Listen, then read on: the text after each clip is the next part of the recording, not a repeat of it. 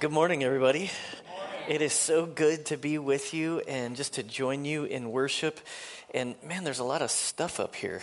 Um, can I just put this down here? Is that okay? Um, so, uh, I, I, it's it's a privilege. I haven't been here in a couple months uh, to worship with you, and I just want you to know what a what a wonderful experience it is to see people in the hallway, kind of old friends and new friends, and then just to to see what God is doing uh, in this community and you can f- sort of feel what God is doing, it at, do, doing as we worship together. I just want to commend um, just Pastor Russ and Courtney. Just, I really appreciate them. They are such good, good people. I've known them since I was in college, and uh, I, Courtney was actually on my sister wing from in my dorm, and uh, and and so uh, we worked together in college, and then we worked together in Colorado Springs, at a church there, and. Um, at, at, many, many points throughout our lives together, we'd meet, we'd talk about what Jesus was doing in each of our families and our lives. And it is such a cool thing that God would put us together once again to fulfill his purpose. And uh, so I just believe in them so much, and I'm so grateful for their investment in, in all of us together. And so uh, just wanted to say that I, I want to recognize that um, the most important person in my life is here. And I want you to see her. So, uh, sweetheart, will you stand up? This is Amy, my wife of 24 years.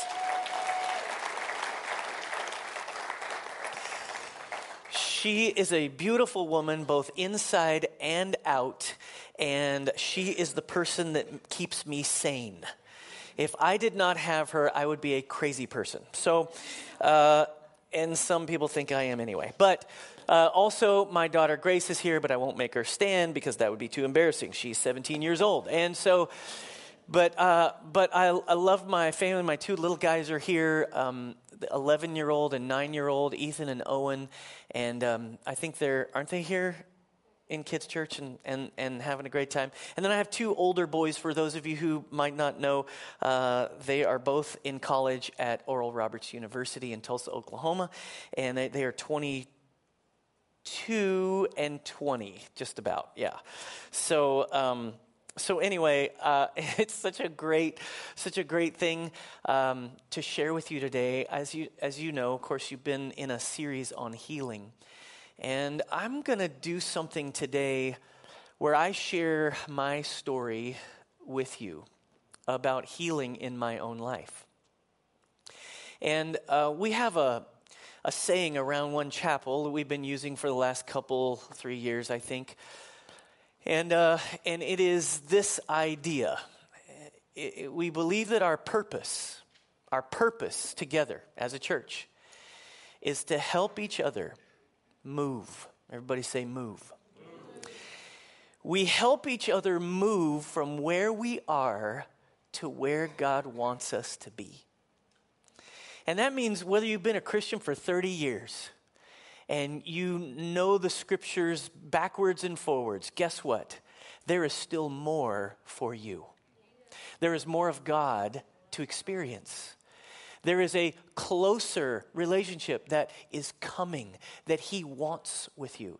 If you're still investigating the claims about Jesus Christ, still trying to figure out and not sure, you know what the purpose of our church is? Just to walk with you and help you move one step closer one step towards where you, from where you are to where God wants each of us to be.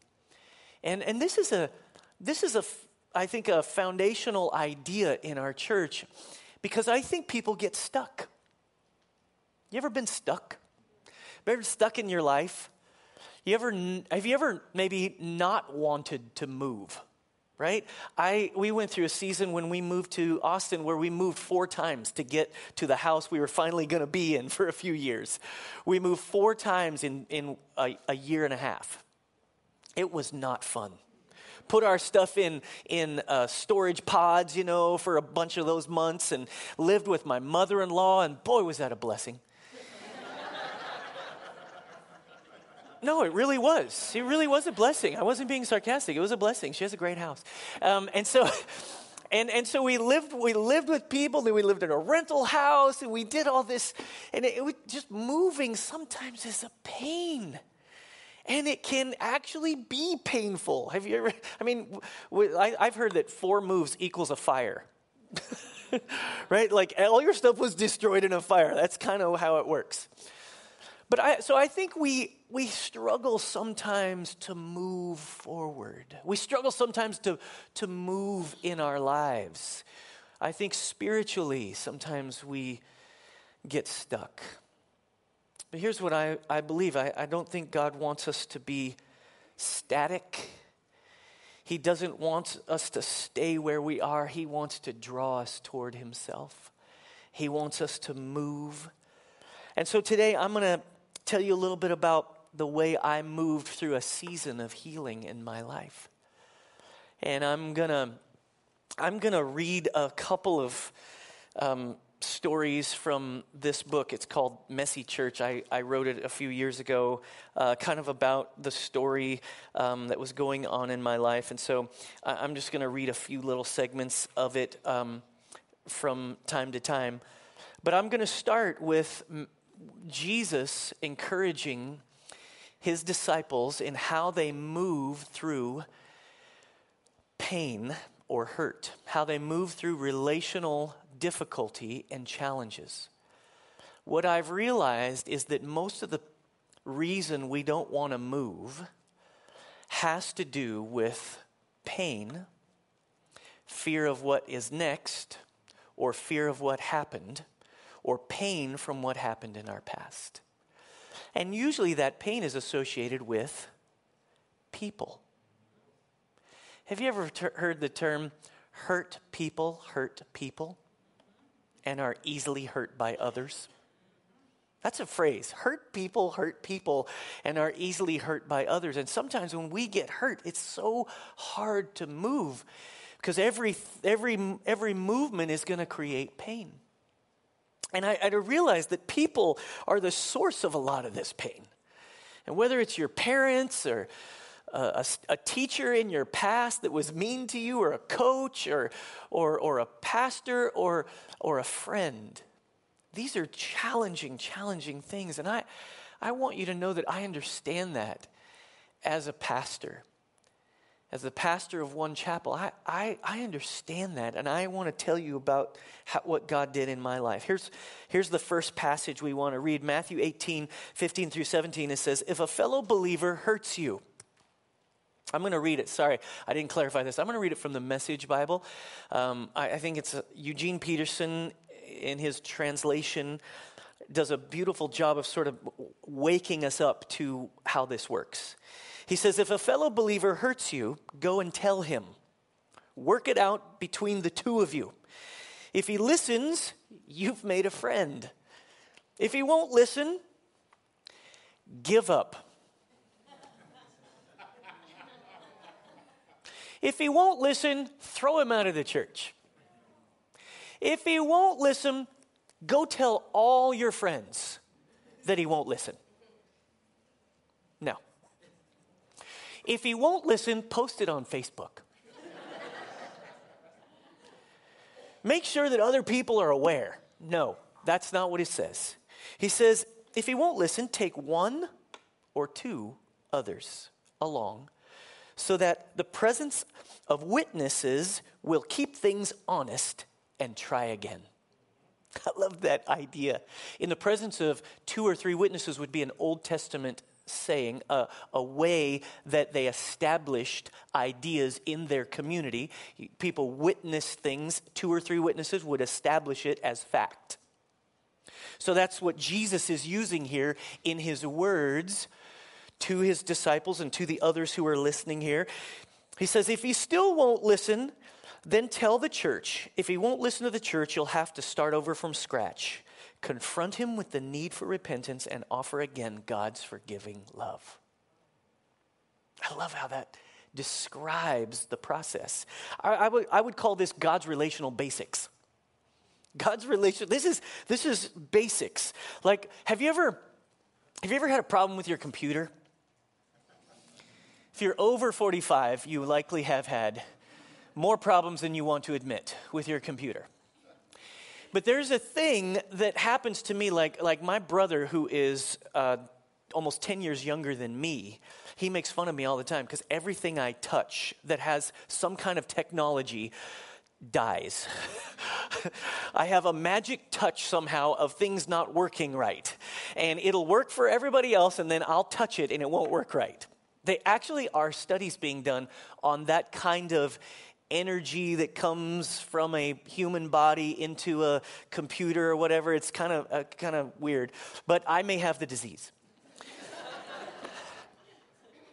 But here's one of the things I can't stand is when I've got this problem and I'm working through it with my computer or working through it with my phone, and sometimes I'll even have to take it to the Apple store. I, I, I use Apple products, so I take it to the Apple store, and it's so funny seeing people sit around at the Genius Bar, right? It's a lot of people who are not geniuses sitting at the Genius Bar. And they're sitting there, and you can see they're just frustrated and they're just trying. And the first thing that the person does when they come up in their nice, cute blue shirt, some millennial 20 something, and steps up to you with their little glasses and their beard, and the first thing they say is, Have you uh, started it again? Have you turned it off and turned it back on? That makes me so mad. Why can't I get this? It's so simple. It's so easy. Just try turning it off and turn it back on, and many times, instantly, it will be fixed. I sort of feel like this scripture is Jesus' reboot for hurt and pain. It's just super simple.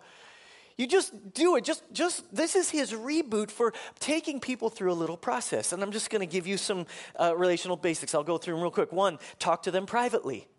Don't spread it out everywhere. Don't, don't, don't go tell all your friends. And listen, he says, go immediately. Go talk to them if you've been hurt.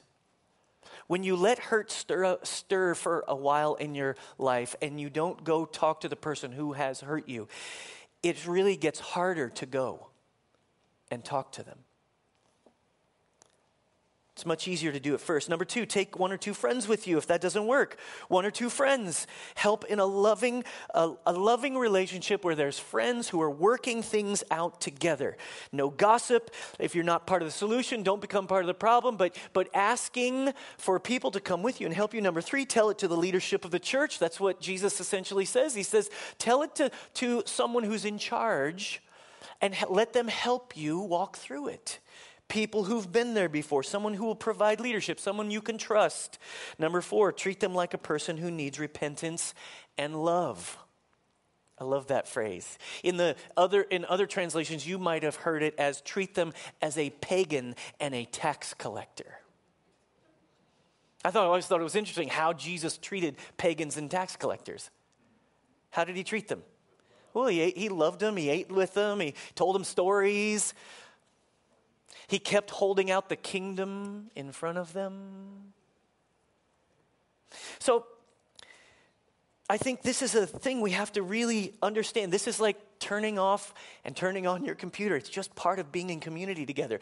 You, there are going to be hurts and it's going to there are going to be misunderstandings and there are going to be issues that come up in our own hearts. There's going to be triggers sometimes from our own past. I can tell you that is so true with me. But the question then becomes what if the violations are even more egregious than just a, relational hurt? What if, what, if, what if the complexity of the situation is so much greater because of a failure or an abuse that's difficult to get over? I experienced just such a, a thing in my own life. I was in, I was a worship pastor for 16 years at New Life Church in Colorado Springs. And I, I had gone at right out of college, 25 years old, became the worship pastor there and started growing and learning and experiencing the growth of that church. It became quite a large church. I think it was about uh, it, was, it was about 1,500 people when I went there, and it just started to grow over over many years. It was you know kind of long and slow, consistent growth. And I, I learned so much in that experience, and I, I, I worked for a pastor who I, I just thought was loving and, and, and, and really helpful. Like he was, he, he, had a, he had a kindness about it. He had an openness ab- about him. And um, I, I, think he loved God with all of his heart and just wanted to serve. And, and, and, and, he, and, and as we served together, I, I just grew to appreciate him and love him. I certainly grew to understand his flaws and his faults. Uh, whenever you work side by side, there, there's no better way to uh, actually get to know somebody than to work with them. And uh, you get to see their flaws and their, their struggle. But I began, um, I, I, just, I, I began my family there, I began my ministry there, and, and I was really shaped by that church.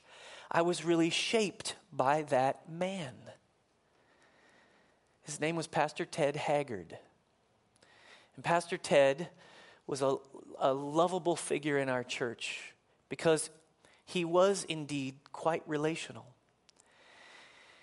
And so these relationships can be the source of such beautiful work of the Holy Spirit and the work of Christ, but they can also cause such incredible pain. And I I served there for 16 years as I said and one day there became a concern because a guy on a, who, who was on a Denver radio station, he was on a talk radio station, he was accusing Pastor Ted of some really awful things. And he was, he was accusing uh, him of having a, a sexual encounter with him and of taking some drugs, if you can believe that. This was during 2006. 2006, political drama playing out in our country, much the same as it is right now. I mean, it was so thick and mean, and people were talking about stuff. And, and this pastor was quite influential because he was the president of the National Association of Evangelicals. He had influence. He was on a Monday morning call with the White House every week. George Bush was the president then. And so there was it was there was big stuff happening.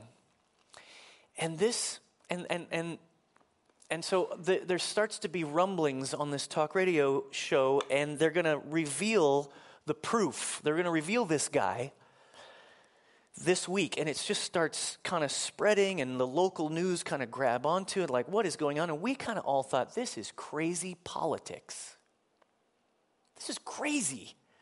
This cannot be true in any way. And when they started accusing him of, of taking meth, right, that was the accusation. We were like, no way, our pastor will never take drugs. That's nuts. Turns out it was true. Turns out the whole thing was true. And I remember October 31st, 2006, we were having a huge harvest night uh, where families and kids would come and ride rides and stuff. I was wearing a chicken outfit. I had a massive chicken outfit. I tried to I tried to get the picture for you to see it, but they, we couldn't get it sized right. But I was wearing a chicken outfit with a big thing, and my little and the reason I was wearing a chicken outfit because it matched my little boy Ethan and his chicken outfit. And he was just not quite two years old, and so I was carrying him around all day and walking with him. So big chicken and little chicken. I guess that's called a chick. And so I remember that night was sort of like the last night of innocence in my life. The last night where I, I didn't I didn't think anything could hurt me. Or I didn't think this could hurt me. Didn't expect it. But the next day, all that began to occur, and then the events began to unfold. I, I recorded uh, one of, in one of these chapters here something that happened. I said uh, Thursday had come like a whirlwind that tore apart our church family with an emotional severity. Sorry, I, I didn't expect to cry here, but everybody who knows me expected it.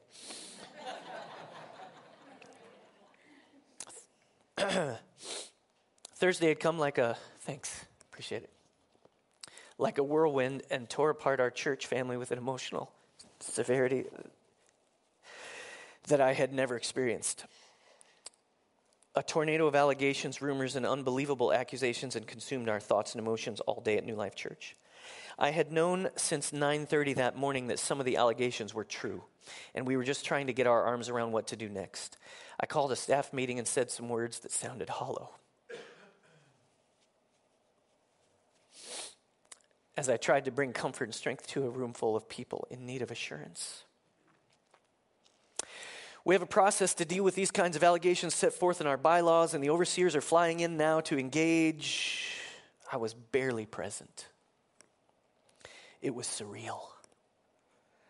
I felt the out of body experience happening to me as I sat in front of our staff on that wooden stool instead inside the youth building we called the tent. They looked fearful with empty looks in their eyes as they wondered why I wasn't saying, This is all nothing to worry about. Everybody go back to work. Later Thursday evening, I attended a trustee meeting where six wise older men heard the unthinkable. I walked across the parking lot to the next meeting where our elders had gathered with our church overseers. The cold November wind felt like relief on my warm cheeks. The room was tense when I arrived, and I felt the shock and disbelief transition to anger and frustration. Tear stained faces and others with clenched jaws stared at one another as we began to accept the struggle our church family was about to endure. The unimaginable was happening.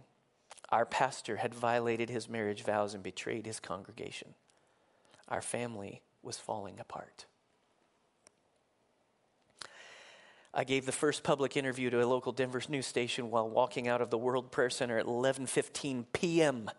they were running all over our uh, all over our property trying to get people to talk. And so I did it at 11:15. it ran on national cable news stations all day long on Friday, but I never saw it because I was in the hospital. It's an interesting confluence of events here because I was in the hospital because we were having our f- fifth and final baby. And uh, my wife, when we, she found out we were pregnant with this number five, she cried for three weeks. She wanted three, I wanted four, so we had five. and, uh, and I remember I had gotten home from what I just described to you, and I went into the bedroom. It was late at night, and I'd just given that interview, and I knew it was going to go out to the world. And I could tell that the weight of the world was on me. I laid down in bed and just tried to go to sleep and I had been asleep probably two hours. So it was, new, it was uh, midnight, and about two o'clock, my wife shakes me. She's like, Babe, I think it's time. I kind of looked up and I saw the little red numbers on my on my not on my phone, my, my clock. And I and I was like, babe, it's not time. Go back to sleep.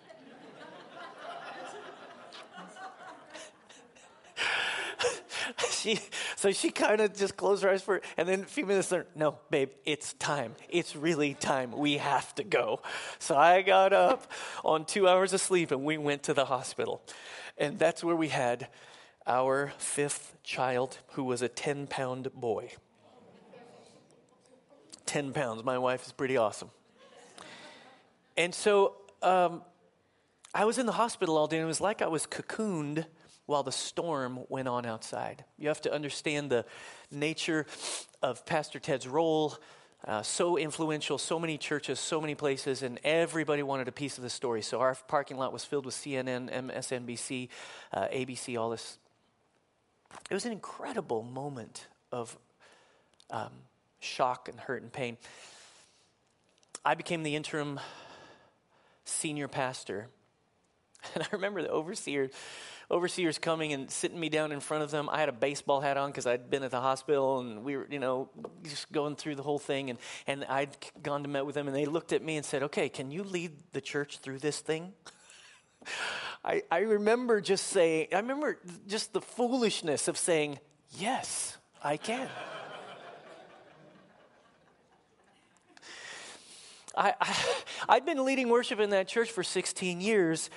I knew they would trust me, but I didn't know what was ahead. So for 10 months, I was the interim senior pastor, and, and during that time, it was, it was incredibly painful to go through all the, the dynamics.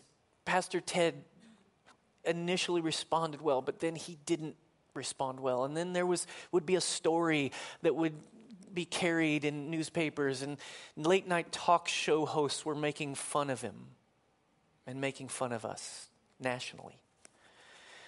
It was, it was just an incredibly horrible experience, but that experience wasn't as bad as the disappointment that followed when I didn't think Pastor Ted responded as well as he should have.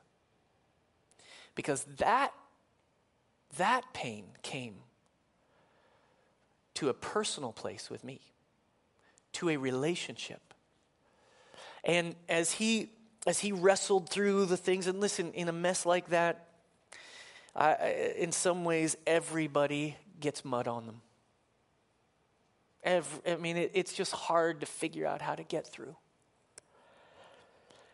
But I know this is I know this is hard for you to, it's not as, uh, sorry, I know this is not hard for you to imagine for some of you who have been here a long time because you went through your own storm. You went through your own struggle. But I, uh, as I worked through this over the 10 months and over the, actually the years that, that continued to come after this experience, he was, he was dismissed from the church, and then um, really he, he never got reconciled with the church at all. Started a church three years later down the street. Really, a, a, a deeply saddening experience for me. Here's what I know I know that God knows, and His mercy is perfect, and I know His justice is perfect.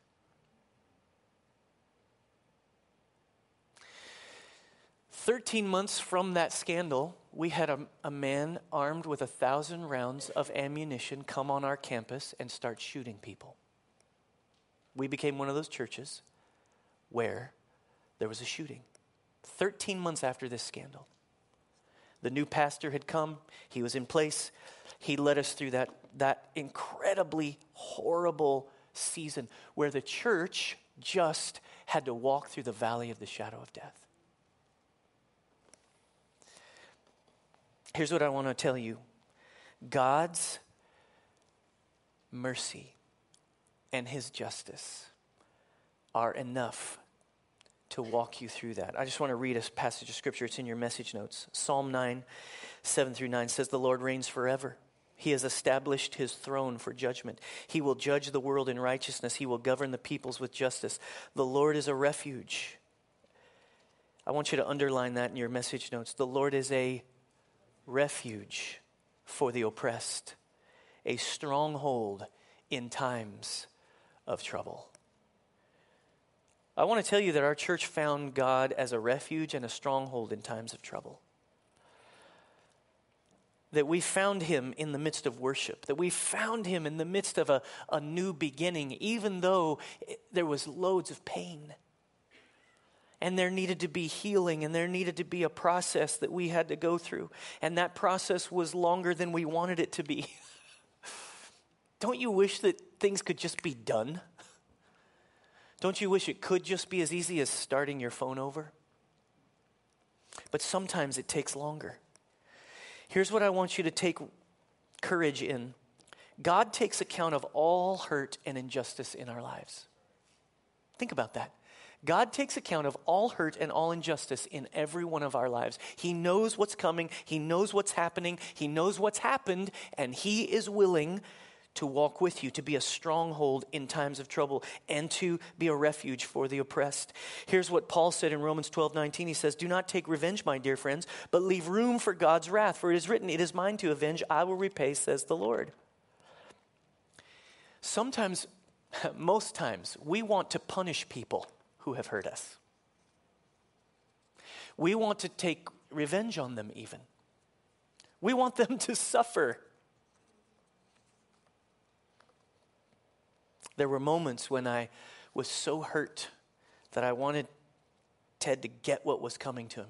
Of course, he was getting all that was coming to him. And what, I, what, what turned in my mind as I went through all that was a, a revelation of the pain and the, and the suffering he was indeed going through and had been through and was going to go through.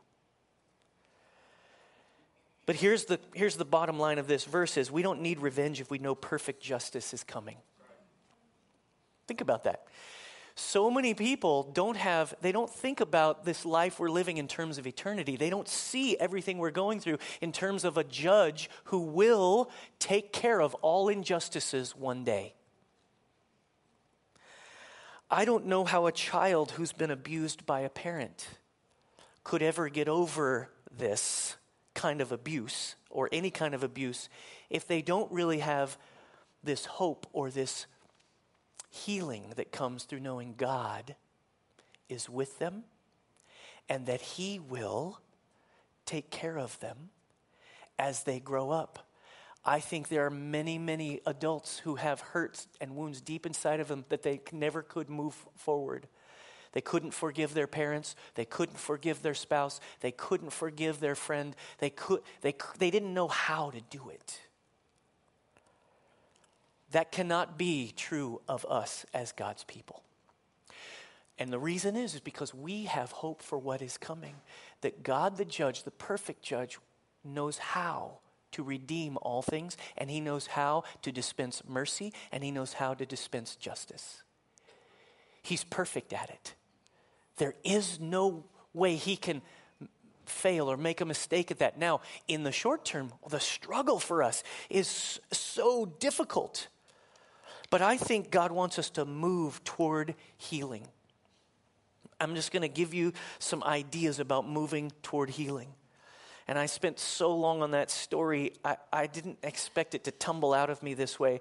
But I came this morning kind of trying, wanting to be as honest and open with you as I could be, because I want you to know I've felt in many ways the hurt and the pain of violation,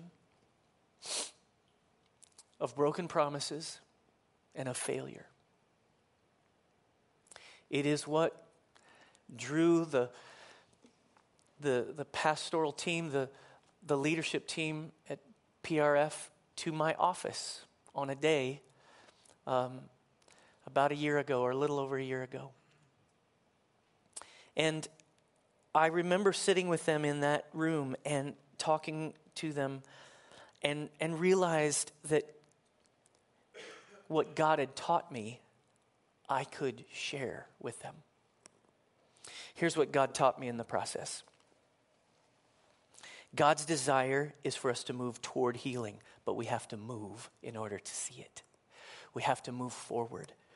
So there's a step. There's, there's, some people say, "Well, just forgive them. Can't you just forgive the hurt and the yes? You have to forgive them, but I find that it is step one. It is not the sum total. So let's talk about forgiveness really quickly. Step one is forgive. Matthew 6, 14 through 15 says, it's Jesus, he's speaking, and he says, For if you forgive men their sins when they sin against you, your heavenly Father will also forgive you. But if you do not forgive men their sins, your Father will not forgive your sins. Jesus is saying here that the, you're defined by forgiveness that you have to realize how much you've been forgiven because it will in turn cause you to look to others who have violated and who have, who have hurt you and offer forgiveness because it is what you've been given. And he, I think Jesus is saying here, you've been so filled up with forgiveness, don't ever forget it and let it pour out to others. That's what he's saying. Forgiveness, though, is a decision, but healing is a process. M- my parents my parents got divorced when I was 17 years old. And I found myself over the years, many years, having to go back to deciding to forgive as I discovered the, the scar that that left on my life. I've had to do, say, do the same thing with Pastor Ted over and over again. I'll notice things, things will come up, and I'll have to say, okay, oh, I choose. I've already chosen to forgive. That was a decision, and I'm making the decision again because I'm in a process. Because I'm defined by forgiveness. Because I am a sinner just like every other person on this planet. We can't rate sinners. Well, that guy's a really bad sinner, and I'm just kind of a middle of a road sinner. My wife's like barely sins at all. Can't rate, you can't rate people that way. It doesn't work. Jesus is saying forgiveness is mandatory for a healthy heart. It's, it's, a, it's for the Christian a, a mandatory idea.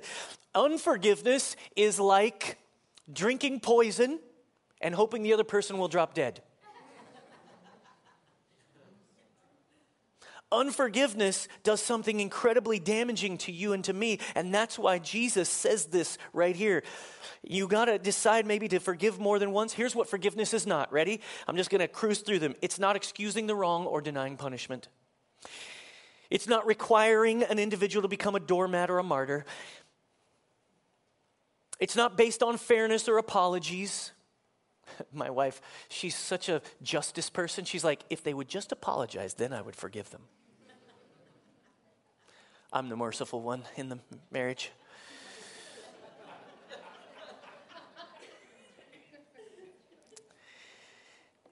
a feeling, it's not a feeling.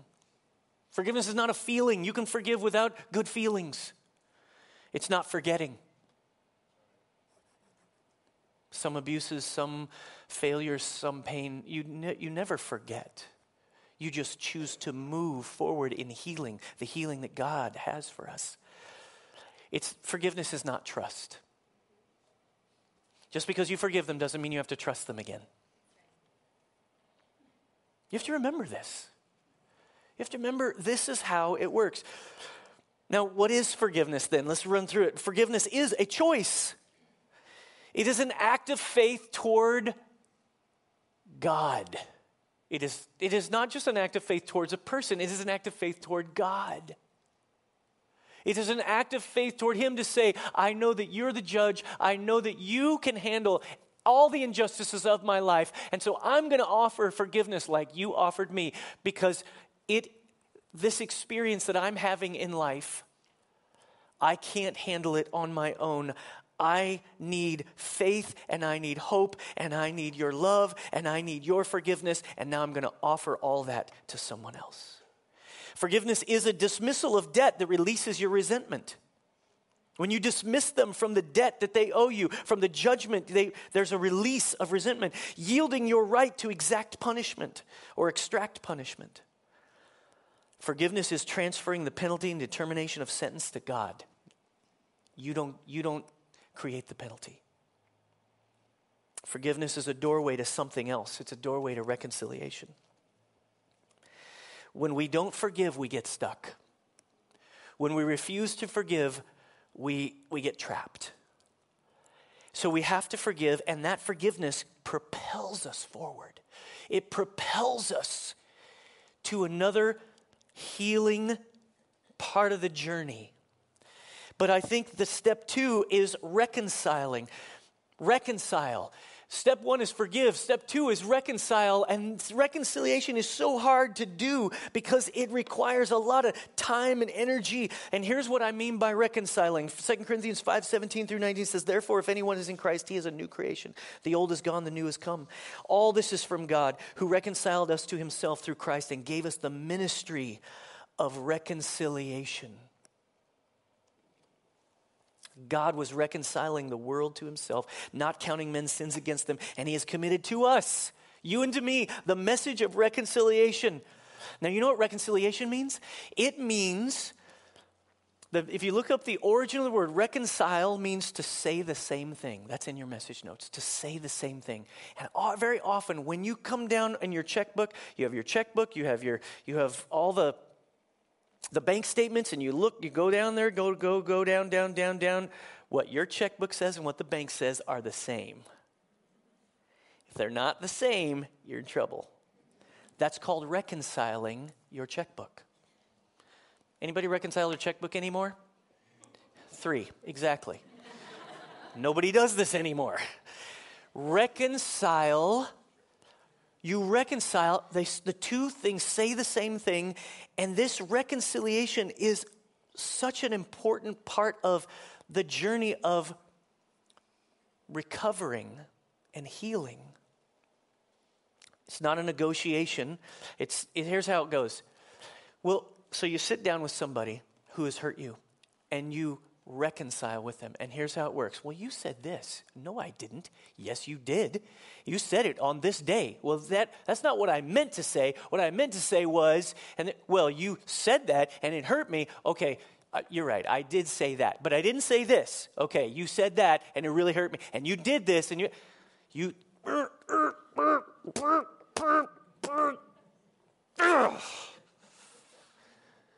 Sometimes it's very difficult to get to reconciliation because the damage is so great.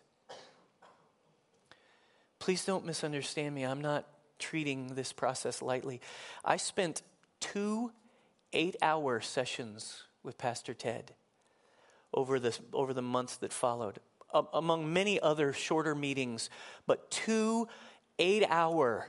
I mean, we met at nine and we ended at five, wrestling through reconciling some of these things. It was very difficult. And you know what happened? We couldn't say the same thing. that was very sad to me. It was very sad to me, but I knew that because I am a Christian, I had to forgive. But I also knew that if I was going to be a Christian, I needed to be willing to reconcile. If I was going to trust what God would do, if I was going to be a believer in miracles, if I was going to be a person that believed that God works in people's lives, I'm going to have to commit to that reconciling process. Sometimes it's not possible. If you get in an abusive situation where a family where a father dies or a mother has died and you can't reconcile because the, they're, they're not around to do it. People lose touch with one another and they can't come back very often. Listen, reconciling is not mandatory, forgiveness is mandatory. Reconciling is a process you and I, as Christians, always have to be open to. If somebody that's hurt you wants to have a chance to reconcile, guess what? As a Christian, I think, my opinion is, you have to be open to it. And I think this is way, the way God wants us to function in our lives together. And, and reconciliation requires a couple of things it requires listening and it requires patience. And sometimes it happens on a small scale and you can work through it. Sometimes it's a big deal and it takes longer, but that's part of the process. But it's different. Reconcilia- reconciling is different than forgiveness. Forgiveness is a thing you can do. You can decide once and you can stick there and you just offer it and you open your heart up and you allow God to take care of them. Forgiveness is relinquishing your judgment. It's not your job to judge them, that's God's job. Reconciling is a different thing. Finally, the last step is step three restoring. Step three restore. Galatians 6, 1 through 2 says, Brothers, if someone is caught in a sin, you who are spiritual should restore him gently. But watch yourself, or you also may be tempted. Carry each other's burdens, and in this way you will fulfill the law of Christ. Restoration is the decision to re engage in a trusting relationship. Now, this is one of the hardest things, but it is not mandatory, and, and many times it's not even possible. But I think as believers, we have to be the kind of people who always believe that God can restore. And what I found in my journey even though it was hurtful with Pastor Ted, and even though we couldn't come to a reconciling process, God has been so faithful to my heart to restore my life, which is why I stand here today willing to pastor, willing to take risks, move to Austin, start a church. Do something crazy like have multiple sites where you have church where we'll influence the city with the gospel in more places than just one. Because God's restoring work has been happening in my life. I'll tell you one last story and then I'm way over and I, I apologize, but I only come here every so often. So I, you got to get all there is of me. I'll deal with Russ later this week. He'll be mad at me and we'll work through it. in the first two years of our church, we grew very quickly here at, in, in Austin at One Chapel. And I ended up, um, we ended up moving to a school, Westlake Performing Arts Center incredible, incredible facility, um, just multi million dollar facility, incredible lights and audio equipment and beautiful setting and stage. It was awesome. It was incredible. And so we went there because we needed more space. We were in this commercial office building and we didn't have enough space and, and we were growing at a pace we just thought was really um, God's grace in our church. And so we, we took, took the risk and went to Westlake and started meeting in that auditorium. And that was where I first learned about how segmented the region of Austin is. I knew it in my head, theoretically. I'd heard people talk about it. Now I really know it by experience. But we went there and we were there for a year, and it just, we, we didn't move forward as a church, and, and, and we, the cost was. Um, was was so much so great because we had the the commercial office building for in the during the week and we had this weekend venue. And so we decided uh, we got to do something. This is not working. We can't keep going financially this way. We're going to have to decide to give up one. We had a 5 year lease on one. We just had a 1 year lease on the performing arts center. So it just seemed right to to say we're going to be done with the performing arts center and go back to our and, and so we bought an extra strip of uh, square footage in the commercial office building so we could fit our children's ministry in. And, and, and that helped fix it, and we went to three services. Amen. It was, yeah, oh yeah, it was awesome. And so it was very painful. So I, I, I, I, I was going through this agony. I was like, okay, God, you got to help me here because this is a big decision. This kind of this appears as though we failed. This appears like we were wandering around in the wilderness and you, we, you didn't lead us. It's interesting parallel, right? God was with them in the wilderness. They kept following the fire and the pillar of cloud. But I was worried about what other people think. Remember, the source of hurt is usually what we, how we deal with others. It, it's not always them, sometimes it's you. And so I'm, I'm going through this process and I'm, I'm writing an email. I'm writing a letter. I'm going to tell it to the church. Here's what we've decided to do, and here's why. And I'm evaluating why we're doing it, and I'm, I'm writing down every point of the reasons why this happened and what's right. And I'm kind of trying to spin it in a way to help everybody understand what the stakes are financially and all this. And so I, I, I, was committed to being honest, but I was taking so much time. I'm letting people read my email I'm adjusting it. And over, over a whole week, I'm like working on this thing. I was trying to anticipate every criticism and every question, trying to anticipate it. Finally, one of my pastoral staff guys, he, they, they, they look at me one day and I'm agonizing over this letter. They're like, What is your problem? Like, this is not that big of a deal. These people love you, they're going to follow you, they're going to go with you. It's going to be fine. And it was in that moment that God spoke to me and showed me that I was still functioning as a pastor like there was a scandal that I had to defend. I, in my head, this is just, we're moving buildings, people, not a big deal. right? I wish, I, I, wish we could have done it different, but this is the way it's going to work, and, and we're going to do this. And it, I realized that God was working out of me this sense of making every decision out of fear and struggling through the decisions so agonizingly that it tormented everybody around me because I was thinking still in the first early years of our church like I was still working through a scandal. And everybody was going to scrutinize me. It's an interesting process. We have to move through, and we can't always know when the moments are going to come where the healing is going to show itself. But we have to be willing to let God move us. And, we, and uh, often you, you've got to go through forgiveness and reconciliation and, and, and restoration. But look, He is wanting to restore your heart and your life and your soul. And He does that through new birth, He does it through a, a, a, wave of revelation in your life. He does it with friends who speak into your life and say, Hey, what is going on with you? What's the big deal? The process and the risk of, of three communities. Pastor Russ has been such a blessing to my life in perspective as I'm going through this. This is what God does. He puts us together with people who will help restore our hearts. Because movement happens with people. Typically doesn't happen by yourself. It's hard to move by yourself. It happens with each other.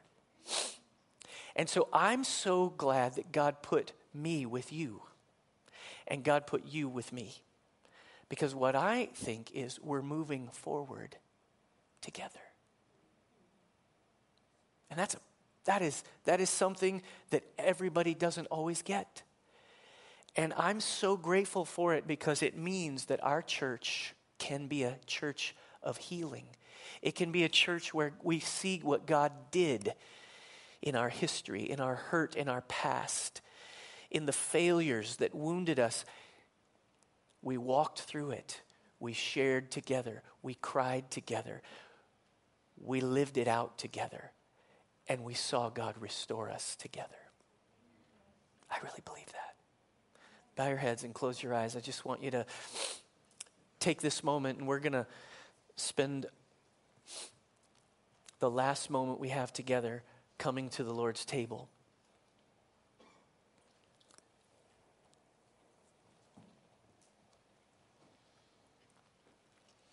And as you come to this table, what I want you to think about is where you are in the process with your life.